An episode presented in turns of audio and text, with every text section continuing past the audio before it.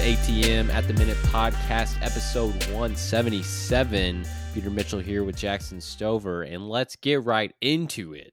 We're going to talk some college football, way too early playoff uh, picks, and then we're going to go NFL overreactions, talk about some of the big storylines of week one, and then we're going to end it off with our big swinging picks for week two. We split on the week, but we got some stone cold locks coming your way. All right, Jackson, you wanted to start with college football and some way too early playoff picks. So we haven't really hit on it at all yet. What like what's the overarching theme of the season so far? Well, the overarching theme going into the season and really up until last Saturday was oh, Bama and Georgia are just a lock to be in the playoff and match up in the championship again. It's just inevitable. And after Texas really outplayed Bama, I think if Ewers doesn't get hurt early on and he plays that full game, I think they might have beat Bama by 10 plus points. I don't know. Ooh. Anything's possible. Tough to say. Game script would have been totally different. You never know. Bama had a lot of penalties. Maybe that wouldn't have been the case. But with what I saw, I wasn't convinced that Texas was an inferior team. I thought they were on the same level as Bama, which makes me rethink the entire landscape of college football for this season. Because if Texas can hang with Bama, I get it. They're in Austin. The crowd was jacked up. But Bama did not look like the more physical, more athletic, dominant team on both sides of the ball like they typically do. So that's kind of the theme is it really Bama and Georgia or is it wide open? And I think that we're going to get into a little bit of that today. I know we talked quite a bit off the pod about it, and I'm pretty confident that you can only guess two of my playoff teams. I don't think you can get the other two. So, do you want to start there with you trying to predict who I have as my four playoff teams? Yeah, I'm I'm excited about this. Mine is a little bit more chalky, so I'm very looking forward to guessing these. I'm going to say Georgia and Ohio State are your two virtual locks. Incorrect. Really? Okay, so Georgia's one. That is correct. And you don't even have okay, Michigan. No. Clemson. Yes. Wow, okay. Bama, I'm assuming no after that intro there. Yes, I do have Bama in as my fourth team. What? Okay, so Georgia, Bama, Clemson, and please don't say Oklahoma State.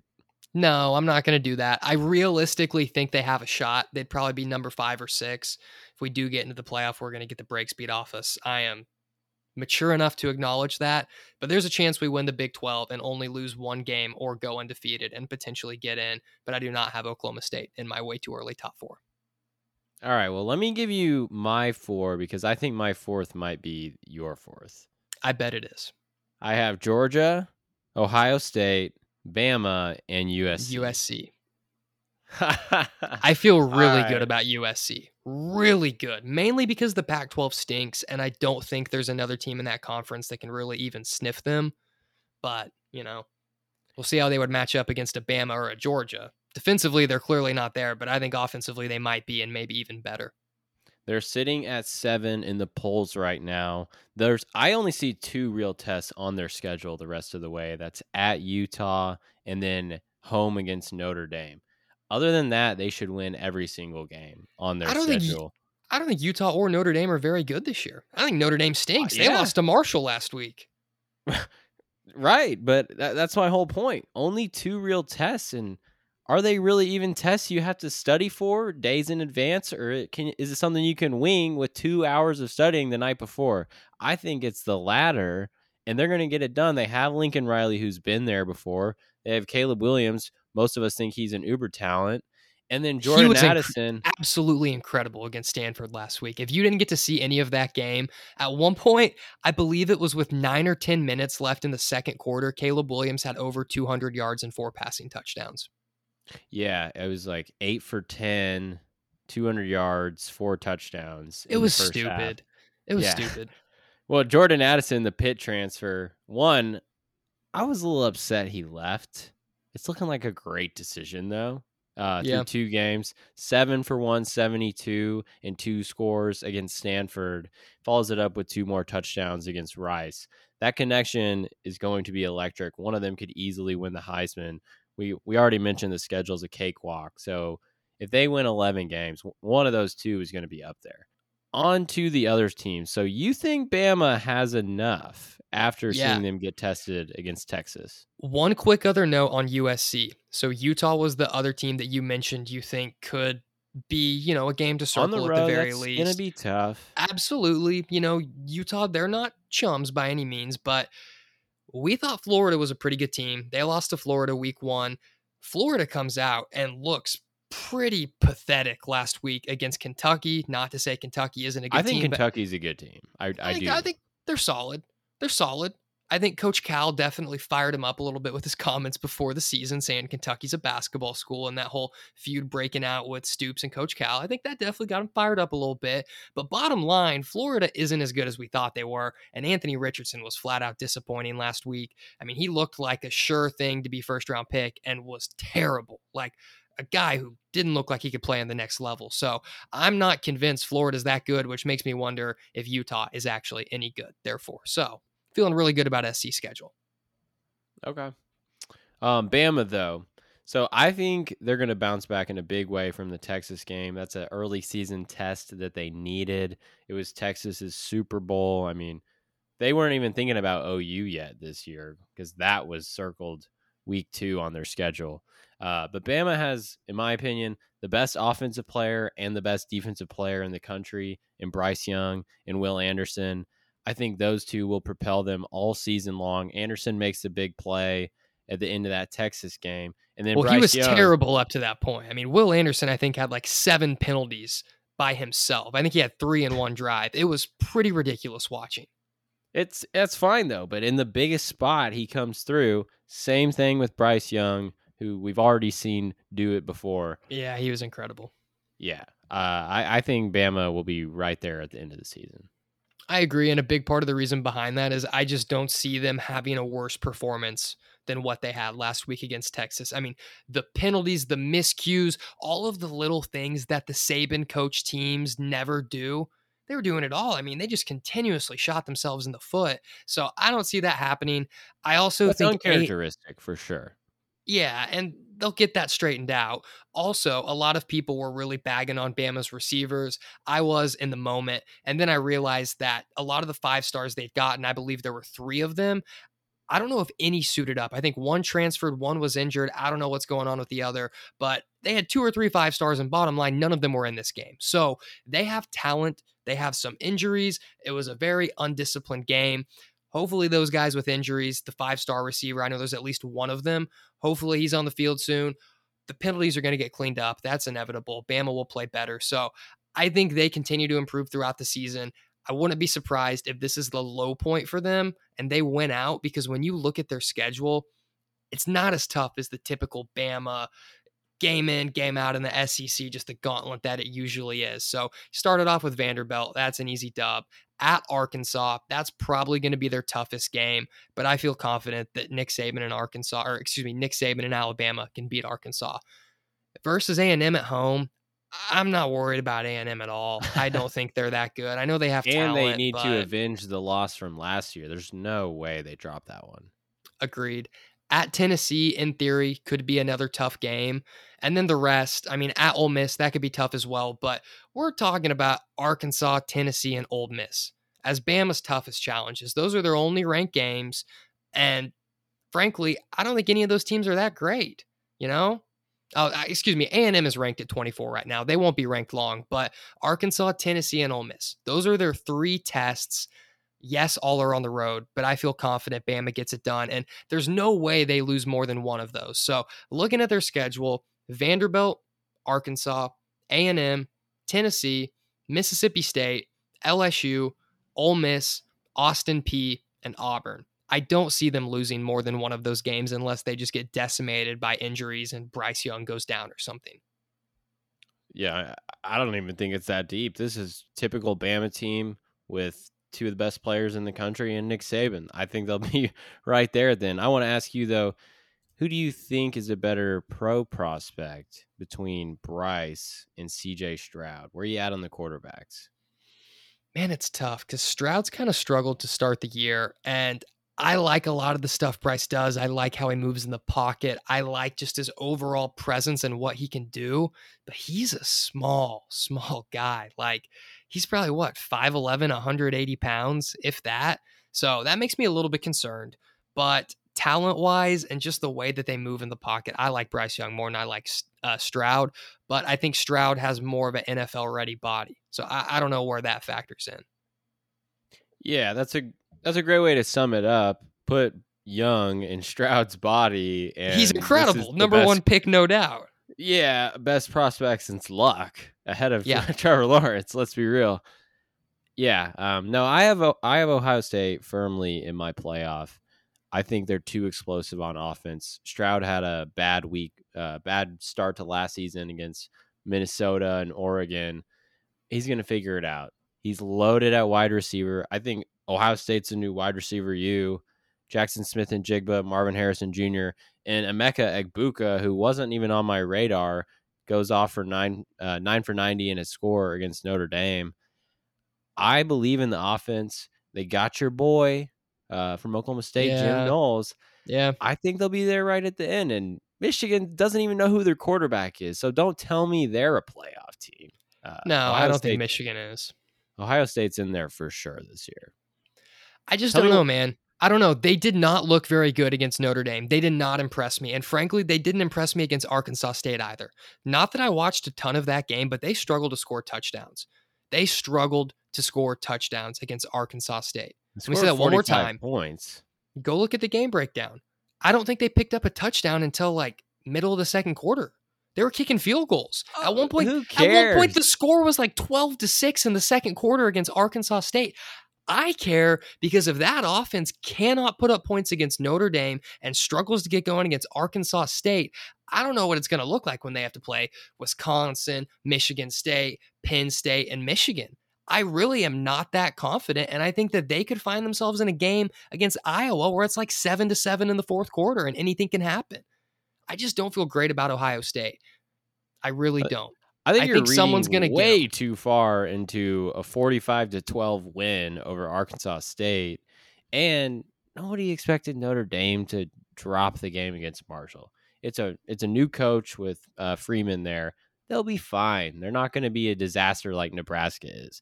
You're way overreacting here, and the only team in the Big Ten I'm sort of afraid of is Michigan, who I just said doesn't even know who their quarterback is. They're just good on defense. Okay. Whatever you say, man. Whatever you say. Okay, I'm pulling up the game script here, and toward the end of the second quarter, it was No, no, 17 to 9. I don't care about that. Tell me why you like Clemson more than Ohio State. Frankly, because Clemson's in a dog water conference, and I don't think that they're going to be challenged. Really? Because I also think that they have a lot of talent. I think that they're one of the few programs that hasn't played the transfer portal. They've kept their recruits. They've developed guys for years. Everyone knows the system. Everyone knows exactly where to be. There's not going to be some miscommunication in the fourth quarter because they've got 17 different guys rotating in and out that have barely ever played with each other before. They have a strong core on both sides that know each other well. They're bought into the program, very talented. And I think that they maybe have the most talented quarterback on their bench, one of the best guys in the nation. I think he's the backup right now. If DJ doesn't perform, knowing that you have a second option with an incredible arm who can create, we saw him do it at the end of their first game. Yeah, I know that it was a blowout. He's playing against second stringers and not that great of a team, but still, he looked really good, showed a lot of little things. And the fact that they have two quarterbacks, they're going to have an incredible defense. Clemson might have the best defensive line in the country. So put all that together and the fact that they're in a terrible conference in the ACC, I feel really good about Clemson going undefeated. Not to say I think they'll win the playoff. They might get the brakes beat off them in the first round, but I think they will win their conference and be undefeated. One, they only beat Furman 35 to 12. Two, I'm with you on the defense. Three, I don't think DJ is that good. I don't either. I really don't. And that concerns me because I actually think the ACC is a little deeper than it has been. NC State and Miami both have pretty good quarterbacks. Ah, NC State's quarterback has not impressed me. We'll see. We'll see. Uh, We're only two weeks in here. Uh, they go There's only 12 Wake. games, man. They go to Wake this week. I actually think that could be a little bit of a test. Uh, I like what I've seen from them.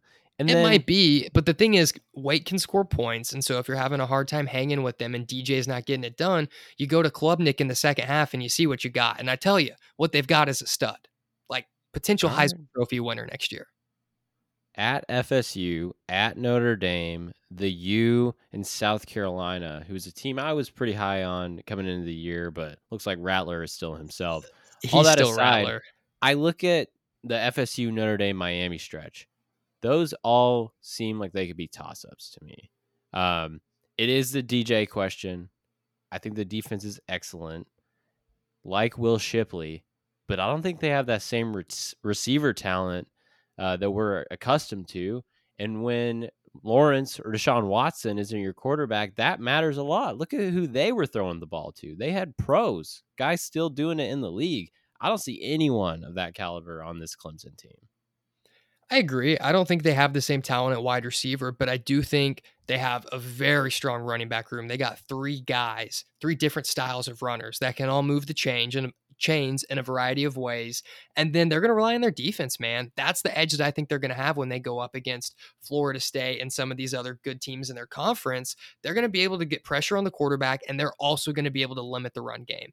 There's not a lot of teams that are going to be able to do that. So if you can keep other teams from scoring 20 plus points, you're in every single ball game. Yeah. And I think not that Clemson's going to keep everyone from getting above 20, but I think people are forgetting they had one of the best defenses in the nation last year and a really bad start to the year. So don't count them out. They're returning most of their guys as well. Yeah, I'm absolutely not counting them out. I think I just think they'll drop one of those games, and because it's not a name like it's not like Georgia losing to Bama in the title game. Like Right. they're not going to shoo their way in.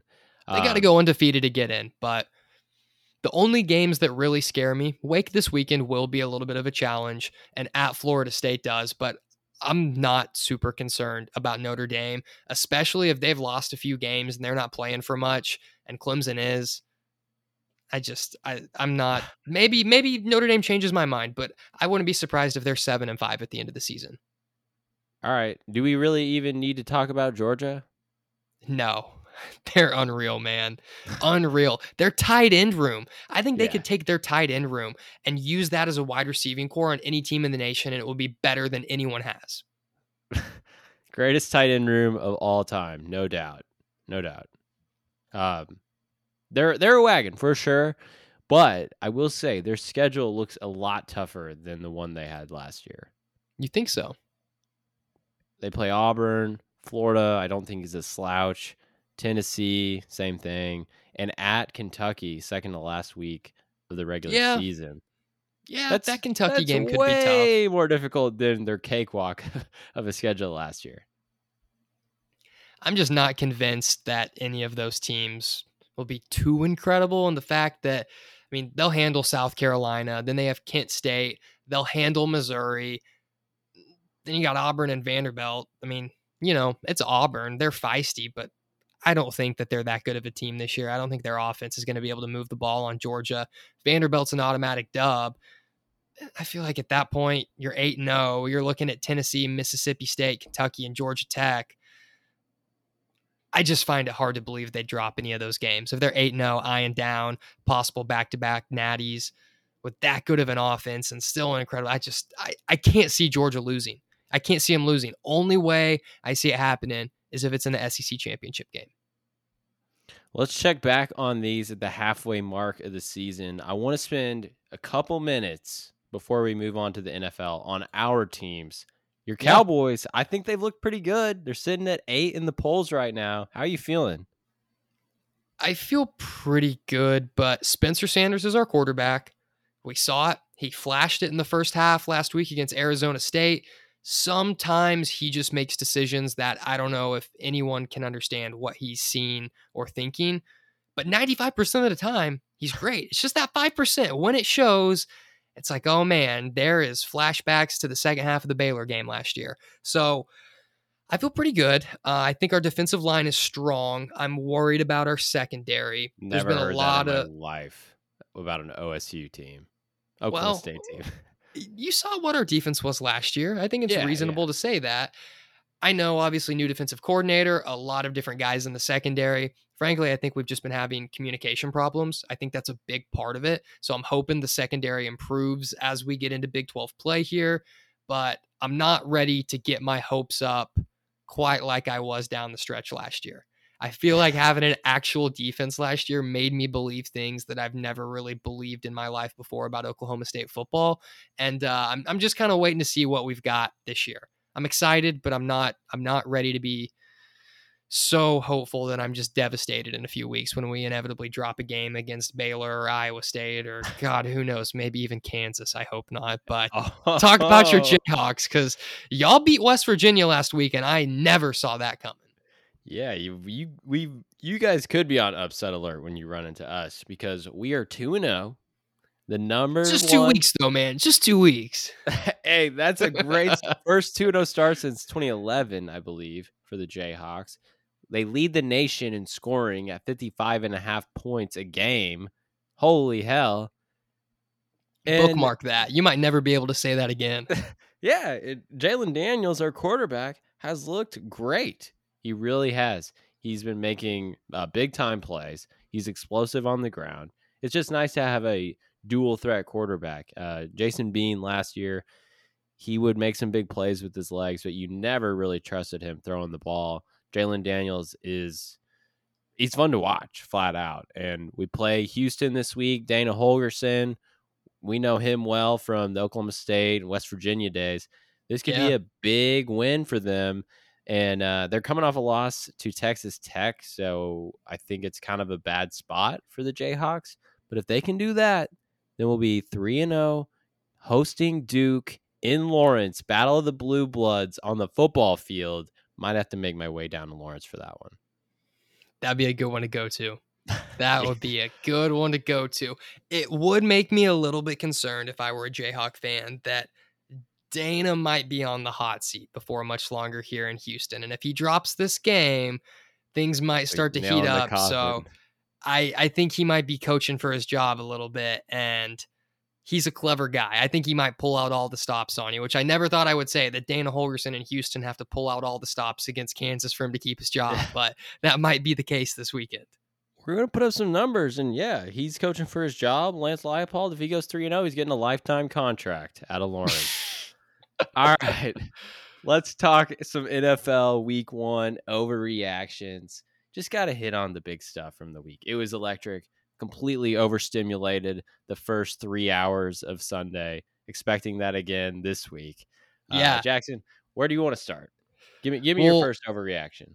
We had some pretty controversial Sunday and Monday night games, and I'm going to start with your Dallas Cowboys. Oh, and mm, wow. Yep, sorry, had to I was do hoping it. we could go anywhere else. Nope, that's where we're going the Dallas Cowboys will get a top five draft pick this season.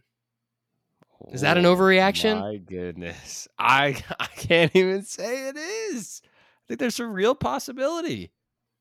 It does sound like the reports on Dak after surgery are more optimistic than originally anticipated. They haven't put him on the PUP list, so he, in theory, could be back in less than four weeks. Sounds like it's really going to be more like five or six um, if we're being just totally realistic here. But you never know, man. I mean, he could be back in four. It could take seven or eight if there's any type of setback. So he's not going to be back probably before week five. I think there's a pretty good chance you could start 0 and 5. And at that point, is it just time to tank?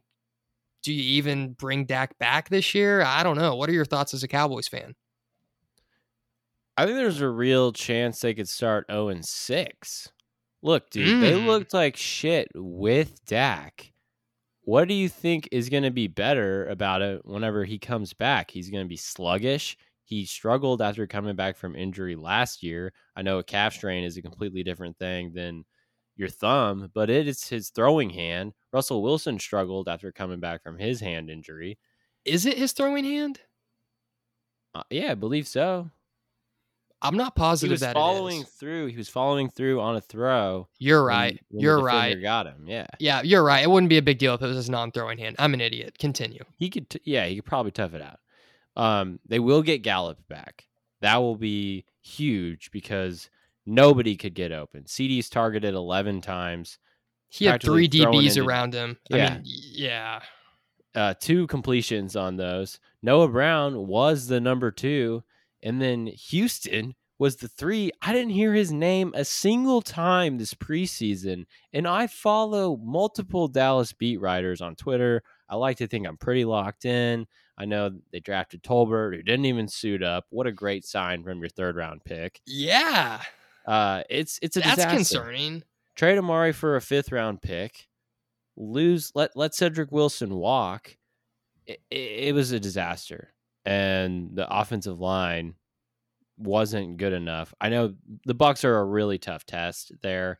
Uh, it's just hard to be excited about it. And yeah, I will say this looking at your schedule, it's probably not the worst thing that these are the games Dak's going to miss because you've got Cincy, you got to play at the Giants, who might be a little feisty this year. You got the Commanders, the Rams, and the Eagles. So That's what I'm saying. I could see three 0 and really good 6. teams in there. Yeah, but then if you look at the rest of the schedule, it's Lions, Bears. You do have to play at the Packers and Vikings, but then it's Giants, Colts, Texans, Jags, Commanders. It's not terrifying. You know what I mean? Besides Green Bay and maybe at Minnesota, I'm not really scared of any of those teams. It's not like you're having to play KC and then the Chargers and all these teams where you know you're going to have to put up 30 points to be in the game. Yeah, the second half of the uh, schedule really isn't that tough at all. But if they start 0 and 5 or 1 and 5, 0 and 6, dude, it how are they going to come back from that? At that point, are you tanking for Bryce? I just don't think that's an option. I'm not going to I'm not even going to give my energy to something that I would prefer that's never going to happen. So, do you want to move on from Dak? Look, I don't think I think the the roster got worse. Um, I don't really know that he's an elevator like the guys we, that I can name six of right now. He's like he's like a placeholder. He's like a Jimmy G. I feel like maybe a little bit more than Jimmy G, but he's not going to take you to the next level. But what you give him, he'll work with it. You know? yeah, Kirk Cousins, exactly.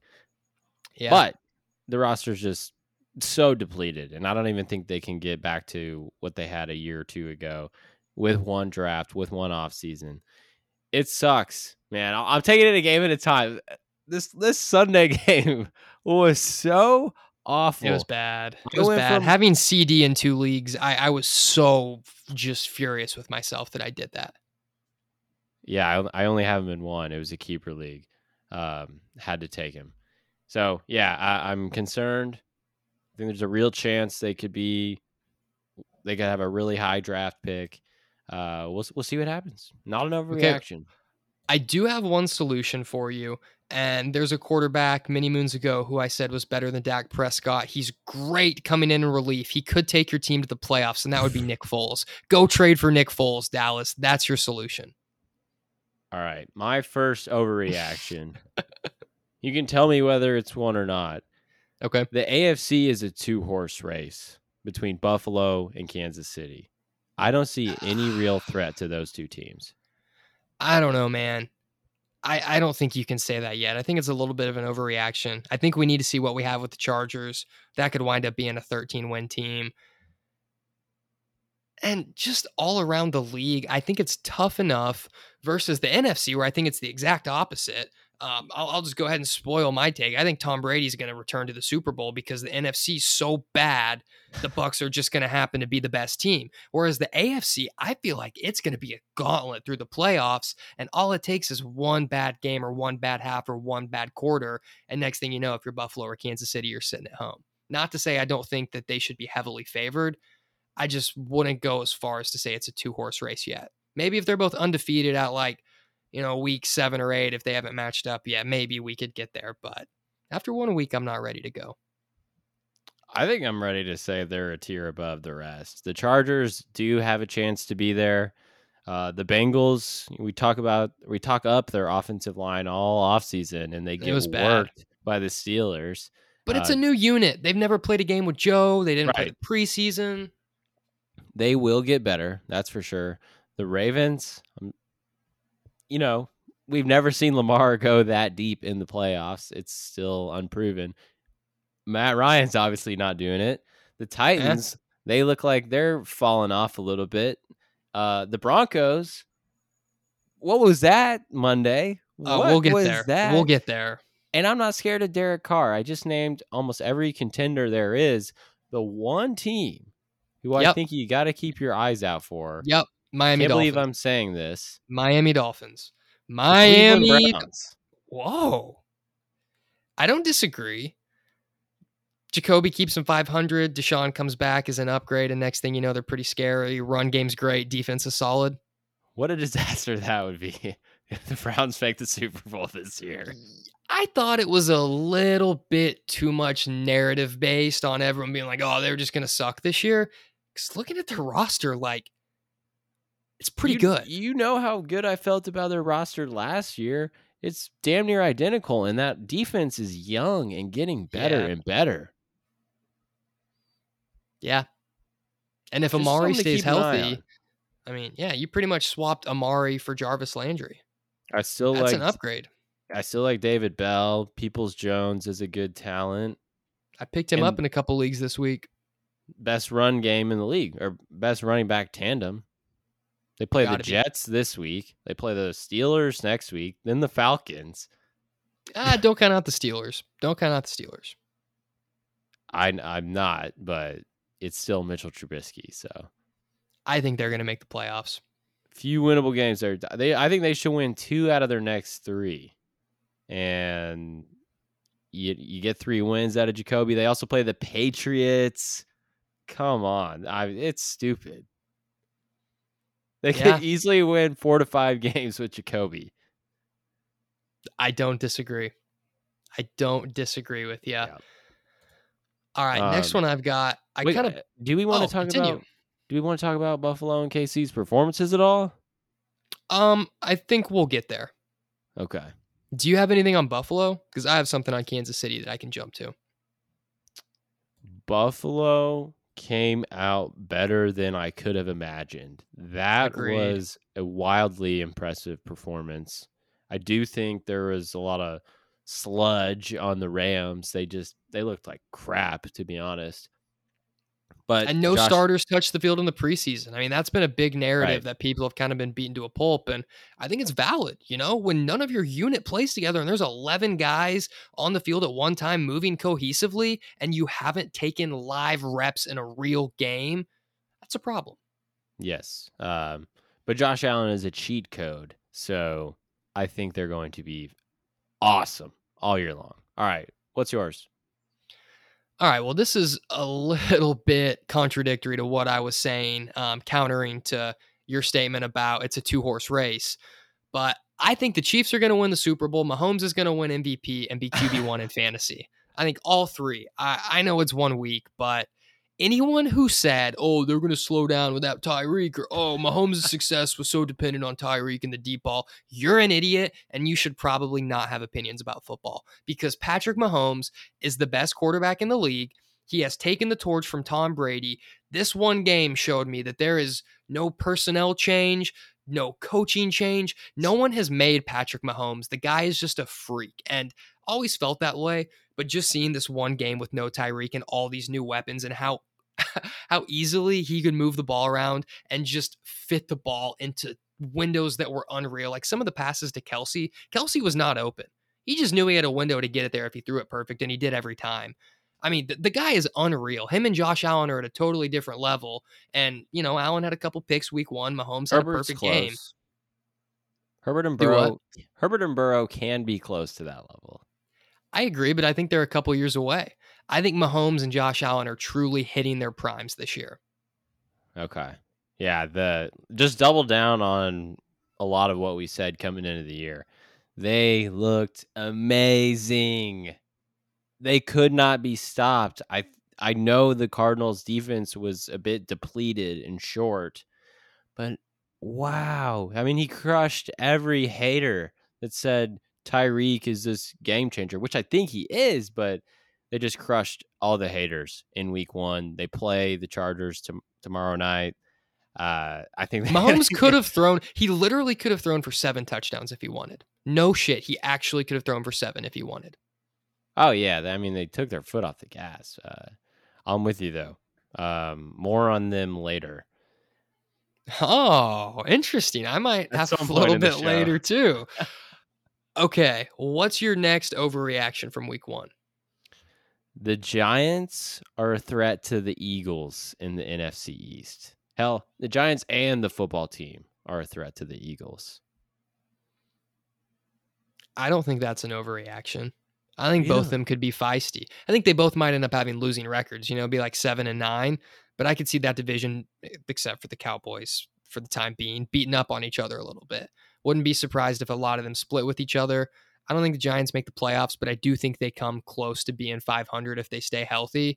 And yeah, Daboll's been a huge addition. I mean, just seeing how fired up they were on the sidelines, but their quarterback's still Daniel Jones. And he had his moments where he tried to lose that game for them. And you could tell they didn't really want to put the ball in his hands on the final moments.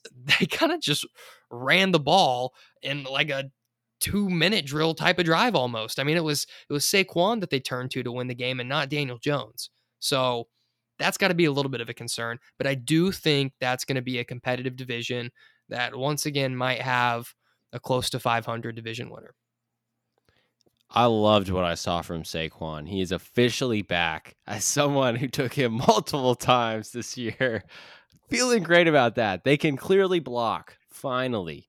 Uh, yeah, I kind of regret trading him away in Dynasty a little bit, but that's all right. It was a long term play.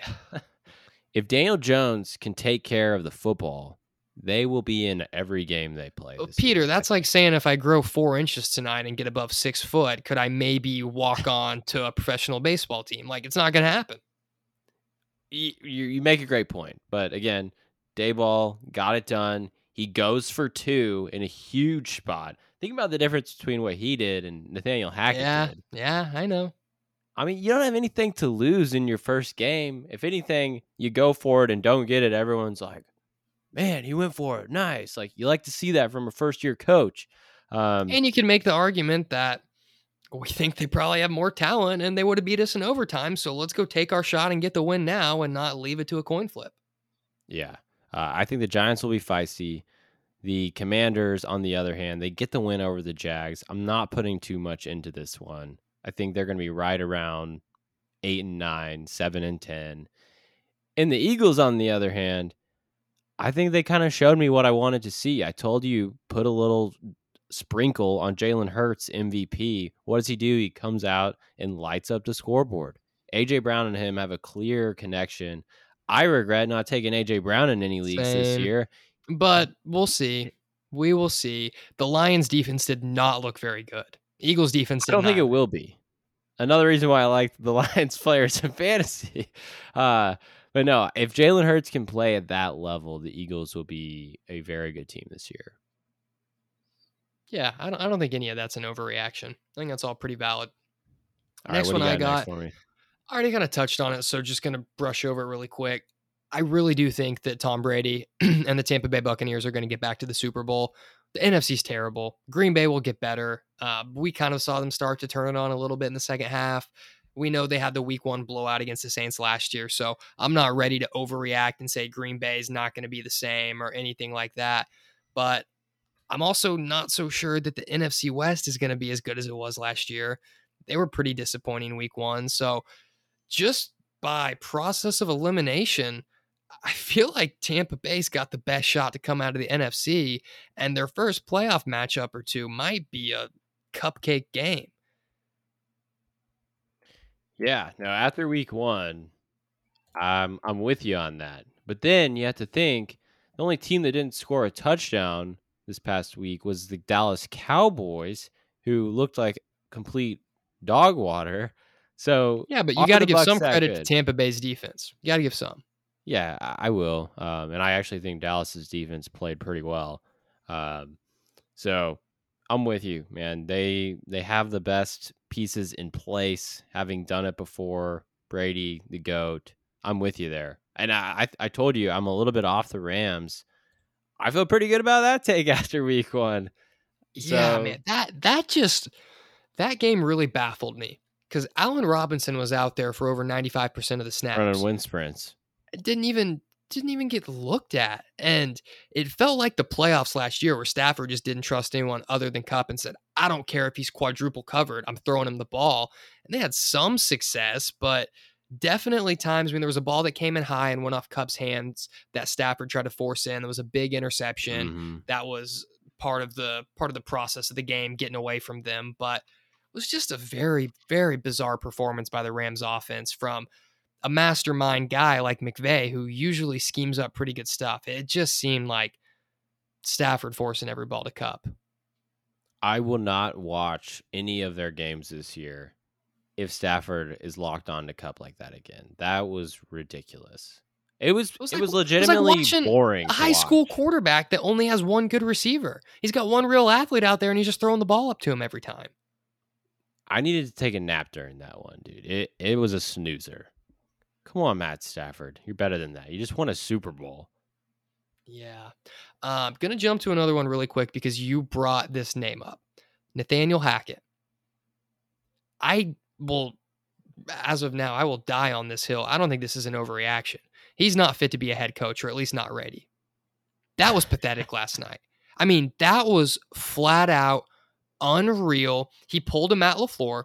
He kicked a field goal, went down four. They were having a hard time moving the ball. There wasn't a lot of time left. Kicks the field goal and then gets the ball back with a couple minutes. They start a pretty successful two minute drive.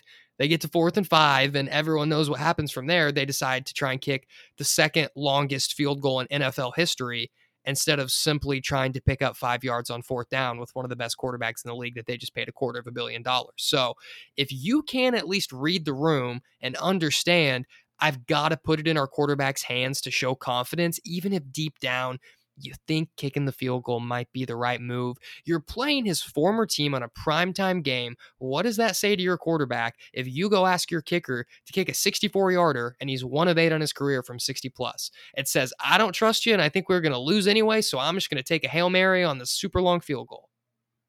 The move was wrong. He came out and admitted it the next day.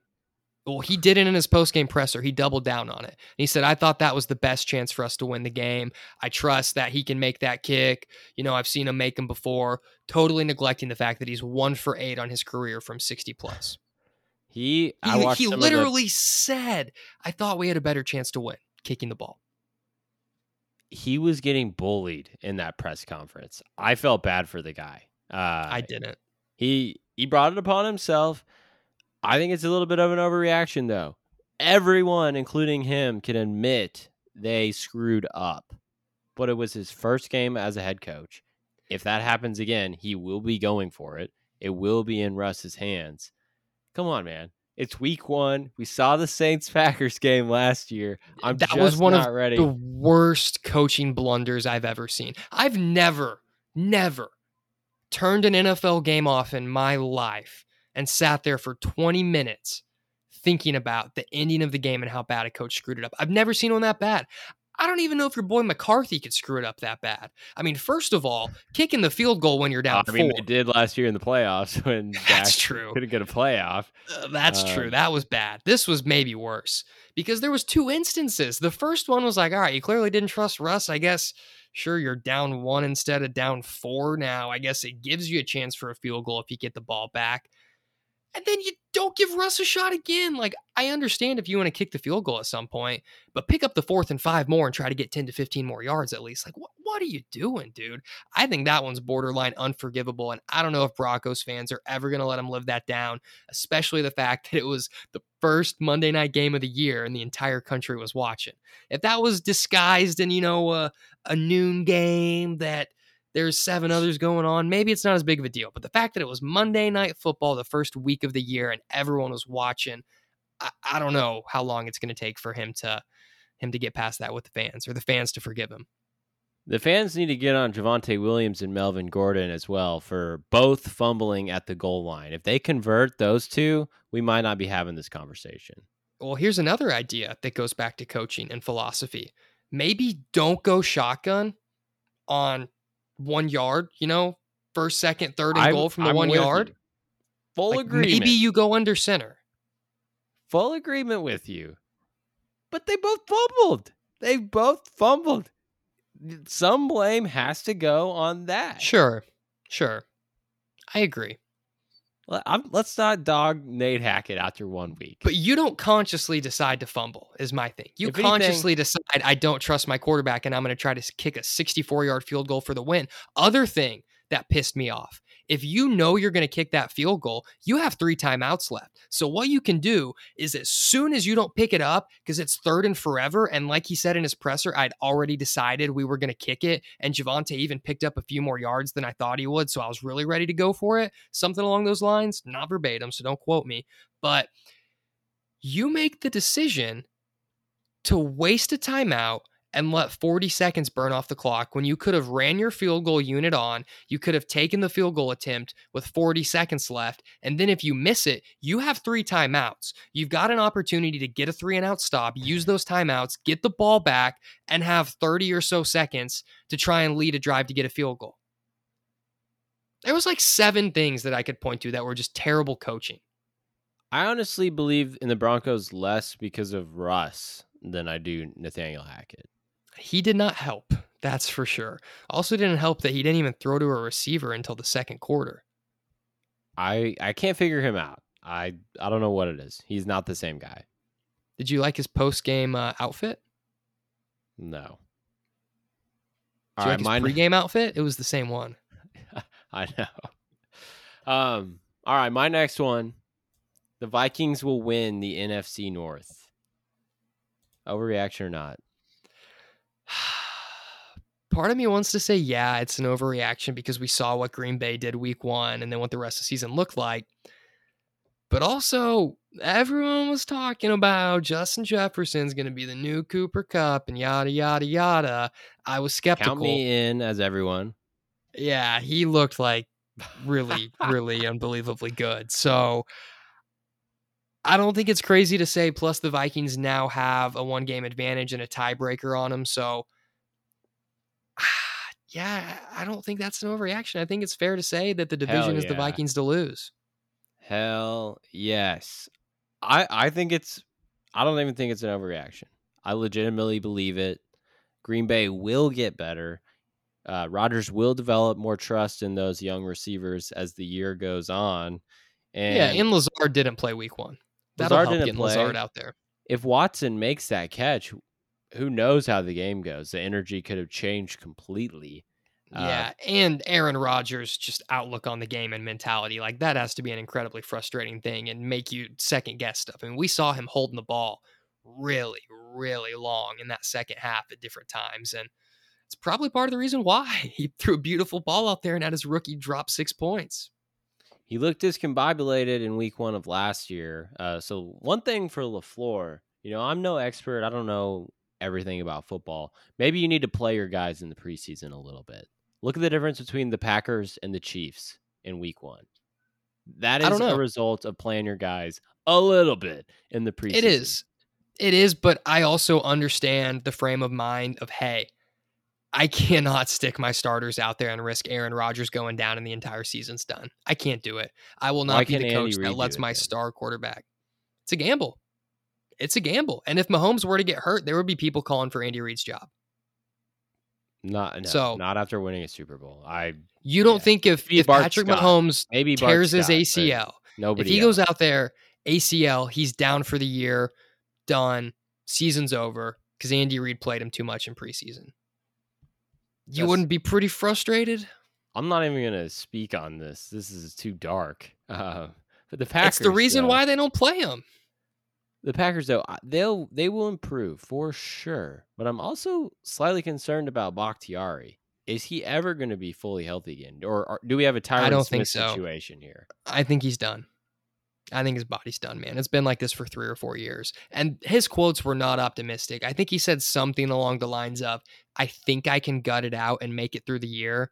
Like, if you're having that mentality going into week one, like, I'm going to try to make it, you know, like I'm going to play through it, but I'm already really hurting, and you haven't even played a real snap of football yet, that's not a good sign. Yeah. Uh, last bit, I think Justin Jefferson averaged four yards of separation on his catches last week. Is that route running? On Is his 11 scheme? Is targets. it both? On his 11 targets, he averaged four yards of separation. from the closest defender. That's pretty impressive. People are already starting the Kirk Cousins MVP narrative, and I never thought I'd be alive to see that day. All right, give me your next one. All right. Matt Ryan is washed. It's end of discussion. I'll die on this hill. Is that an overreaction after seeing him one week with another team? I'm not I'm not backing off my he can make Pittman fantasy relevant take, but yeah, he's oh, washed. Oh, he They're did not- that. They're not winning anything this year. They will not Thank win a goodness. Thank goodness. I'm glad you see it that way. I could not believe people were picking him for MVP, Colts to win the Super Bowl. That's just crazy, man. Crazy. I mean, maybe if they had Matt Ryan at 32, I could get behind it, but at 38 or whatever he is, no. I got He's one no more to Tom get Brady. off here. I do as well. You get yours first, and I'll follow up with mine. All right, the NFC West is wide open. You alluded to this earlier. We talked about the Rams already. Um, the Cardinals, man, I feel good about uh, what I said last week. Them, uh, I'm not ready to count him out. The Seahawks. I'm not ready. Yeah, sole possession I- of first I- place. I don't even know how they won that game. It was. It doesn't make any sense that they pulled it out. Teams aren't going to make It does, though. mistakes. The critical mistakes that Denver made. They made three made- critical mistakes. Yeah, but that's that was probably to Pete Carroll in the last I don't know, 4 or 5 years. That was probably the most important game he's ever coached. I don't know if he's ever prepped harder for a game, probably Super Bowls or wanted one as bad. I mean, this was a week He's 1 had matchup. A so he long had time to prep. all off season to prep. And imagine how bad that relationship got with Russell Wilson behind closed doors. I mean, it was a your way or my way type thing. Russell Wilson wanted to spread it out and throw the ball, and Pete Carroll wanted to pound the rock and play conservative. They had completely different ideals and they clashed continuously. So I can't imagine how bad Pete Carroll wanted to pound the rock, get Geno going, and show that if you just played in my scheme and trusted me, we would have won football games and continue to win and be in Super Bowls. So I think for Pete Carroll, this game meant everything to him. And I'm not entirely shocked that Seattle won it. Now, I don't think Seattle's going to continue the success. I don't think that's possible, but they might be feisty. You know, they might win six, seven games and be in a lot of games. Thank you for saying that Russ Pete thing because there was an article I wanted to read that I forgot about. Um, Yeah. Yeah, and then obviously the Niners go down to the Bears. That was a huge upset, but I think you just throw that game out entirely. That game meant nothing for the end of the I- season. I don't know, dude. I don't know. I hope it didn't mess Trey Lance's confidence up at all. Can't have felt good. I mean, he was rough in that fourth quarter, but they're playing in a monsoon. And in my defense, I had them and Baltimore teased. They both just needed to win as my big swinging pick. And uh, when I made it on Wednesday, I didn't know a monsoon was coming. So I would like to put a little asterisk by that one. 0 and 1 with a little star by We'll it. get, we'll get there. We'll get there. Uh, right. yeah, but they they do play Seattle this week. I think that will be a good litmus test on how good these teams actually are. Granted, it's still only two weeks in. All right, give me Arizona versus Seattle, that is.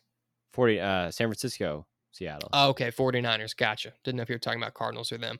Okay. Last one I've got here. Even if Tua isn't great, Miami can win 11 games. Is that an overreaction? I don't think so.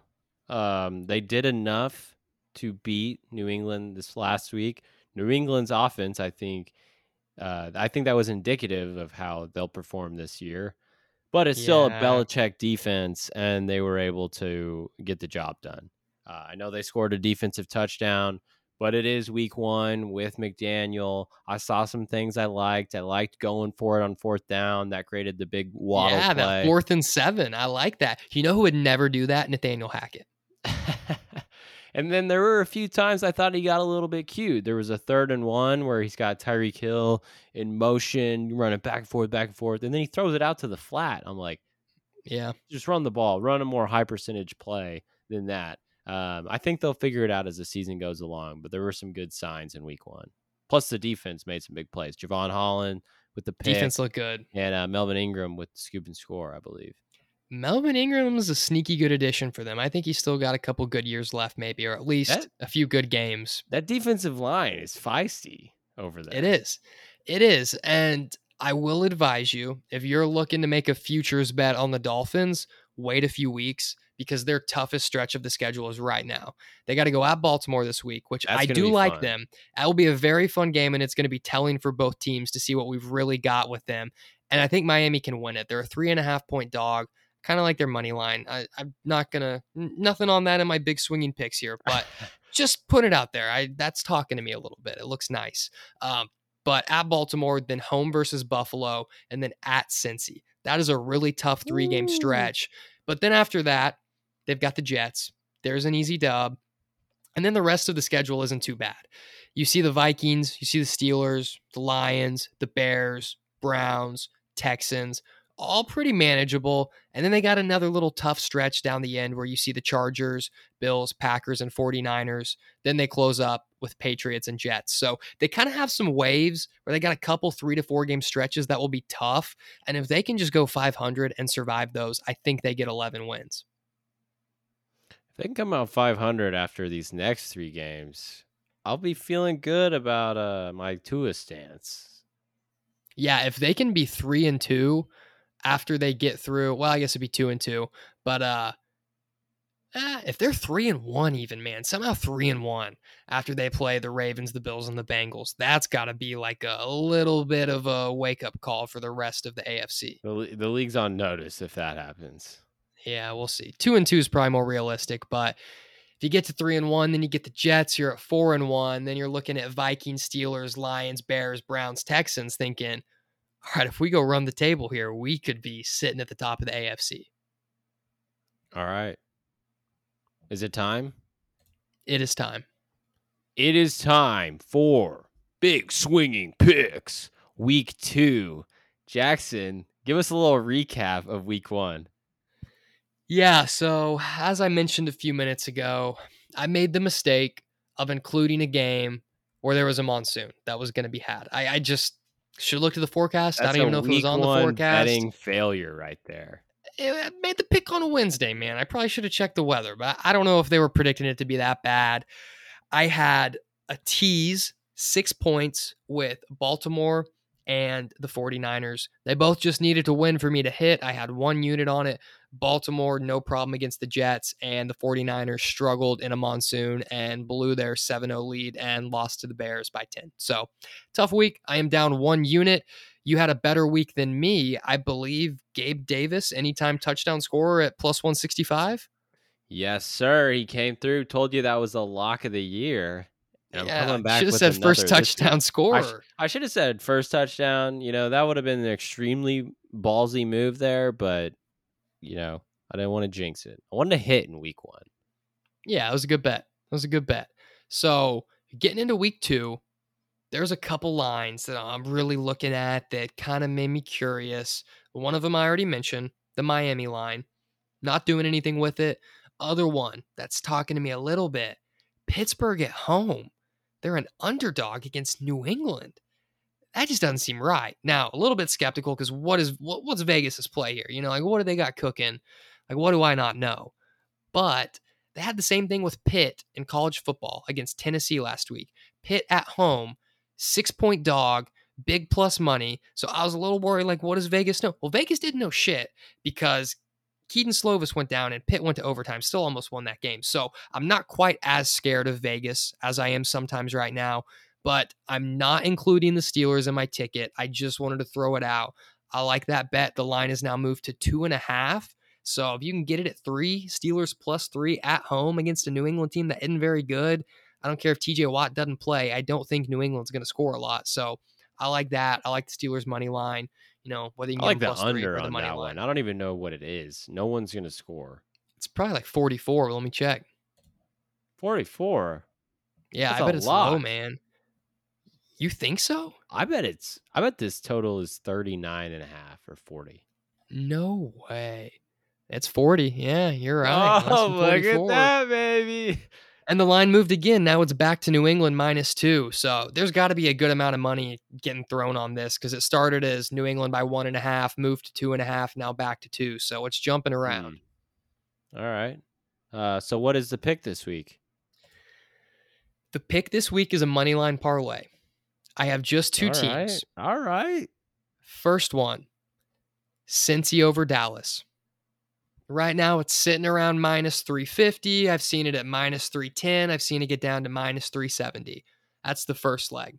Second leg, I mentioned I had something on them for later. It's Kansas City tomorrow night over the Chargers at home. This line's moved around quite a bit as well. I see the money line at minus 200 right now.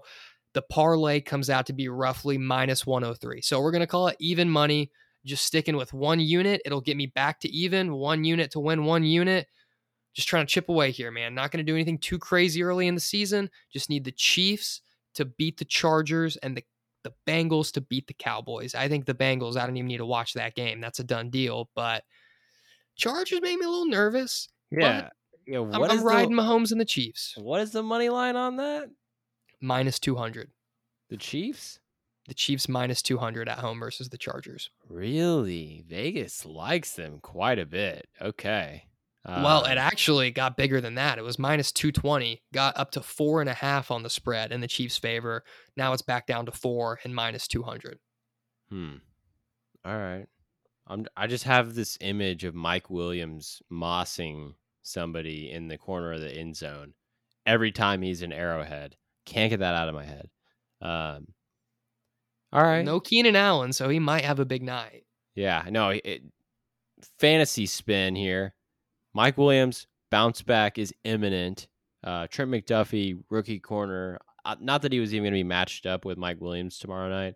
Uh, he's out, so they're they're slim at the position. Second fantasy spin here. Josh Palmer has flex value tomorrow night. If you hear this Eh, and you're desperate at receiver, throw him in it's there with Keenan Allen for out. like 12 points on a lot of platforms. yeah, I'm I'm doing it in one deeper league that I'm in out of necessity. Chris Godwin got hurt. I need someone to throw in there. Mm, interesting. Okay. But yeah, I I don't. I What's don't, your pick? What's your pick? Yeah, I'm. I'm i thought it was going to be Kansas City, but now I'm I'm concerned it's not. You're you're not saying great things here. I'm just playing devil's advocate advocate on yours. Uh, I think Okay. Cincy will work Dallas, so like that, and I think Kansas City gets a dub tomorrow night. Okay, good. Thank you. What's your pick now? All right, my big swing and pick, baby. Up one and zero after the Gabe Davis anytime TD. I'm gonna go with another player prop. This time we're taking Juju Smith Schuster over 57 and a half receiving yards at minus 122. Jackson, riddle me this. Why is that number so low? Week one, he goes six catches for 79 yards on eight targets. That was number two on the team to Travis Kelce. Now, Derwin James is going to be riding Travis Kelce like a Jansport backpack all night, and the ball's Yep. going to get funneled to Juju. I wouldn't be, wouldn't be surprised if he has 79 yards in the first half tomorrow night. For Patrick Mahomes to come out and make the political statement of, you know, there's not going to be a number one, I'm going to spread it around. Yeah, that's bullshit. There's a very clear one-two punch here, and it's going to be Kelce and Juju. Yeah, uh, I think this is a home run pick. I usually try to stay away from player props. I think player prop overs are usually sucker bets. Um, but this is one that I absolutely love. So jumping on it. And for those of you that think it's a shootout, I, I do think game script wise, we're going to see these two quarterbacks air it out. But stay away from the over since 1990 Agreed. totals of 54 and a half are 7 and 0 on the under on Thursday night football. Going under by an average of 13.8 points per game. That's that's courtesy of the Action Network. That's all you need to know. All you need to know. Two touchdowns under that? I also think both these defenses are a little bit better than last year. I specifically think the Chargers defense is quite a bit better. The defensive line is absolutely better. Khalil Mack looks like Khalil Mack, and you have Derwin James healthy. So people that are expecting a repeat of the primetime game that we got last season with the Chiefs and the Chargers, it's not going to be the same game. Yeah, it, it is early in the year. Like I don't think we're going to see crazy crazy fireworks. Um the the Chargers defense is a lot better than the than the Cardinals was. So I am with you on that. yeah. All right. Any final thoughts as we get ready for week three of college football and week two of NFL football? Nah, just uh, run your pick back real quick. Yeah, so I'm taking a money line parlay with the Bengals to beat the Cowboys and the Chiefs to beat the Chargers. Chiefs and Chargers is tomorrow night. It will be tonight for you when you're listening to this pod, most likely Thursday night football action. So if you like it, you're going to ride with me. Get in on it quick. That is even money. I'm just throwing one unit on it to win one unit, trying to get back to even after an L week one. All right. And I am going with Juju Smith Schuster over 57 and a half receiving yards. Odds I got minus 122. Lock it in, fellas. We are in for a great Thursday night. And with that said, you guys know the drill. Give us that five star rating, spread the word, share the podcast with a friend, and we'll be back next week. Peace.